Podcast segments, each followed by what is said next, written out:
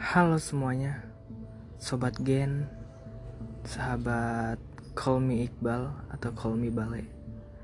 Di episode 1 atau di episode pertama ini gue akan menceritakan sebuah kisah horor yang pernah gue alamin bersama teman-teman gue di sekolah.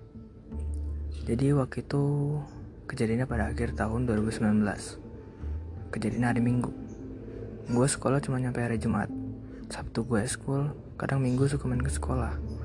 Jadi hari Minggu itu gue main ke sekolah. Pukul jam 10 berangkat.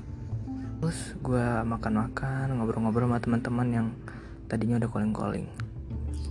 Menjelang zuhur, kita mau masuk musola tuh. Jadi kita harus ngelewatin sebuah lorong dulu.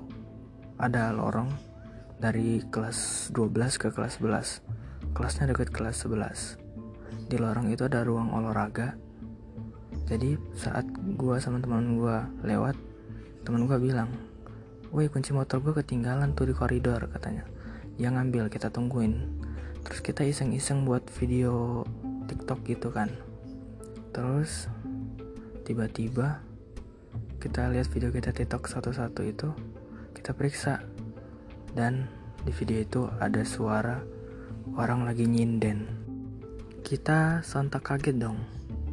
Jadi kita kaget terus tiba-tiba teman yang tadi ngambil kunci motor balik. Terus dia kaget ngeliat ekspresi muka kita yang kayak ketakutan gitu. Rahasia ini kita tutup dari dia karena dia juga orangnya penakut. Keesokan harinya video itu gue kasih tahu ke satpam sekolah. Satpam sekolah ya percaya karena bukan kita kita aja yang ngalamin. Mereka juga ngalamin. Menurut kalian gimana kalau kalian yang ngalamin Jangan lupa komen di bawah ya.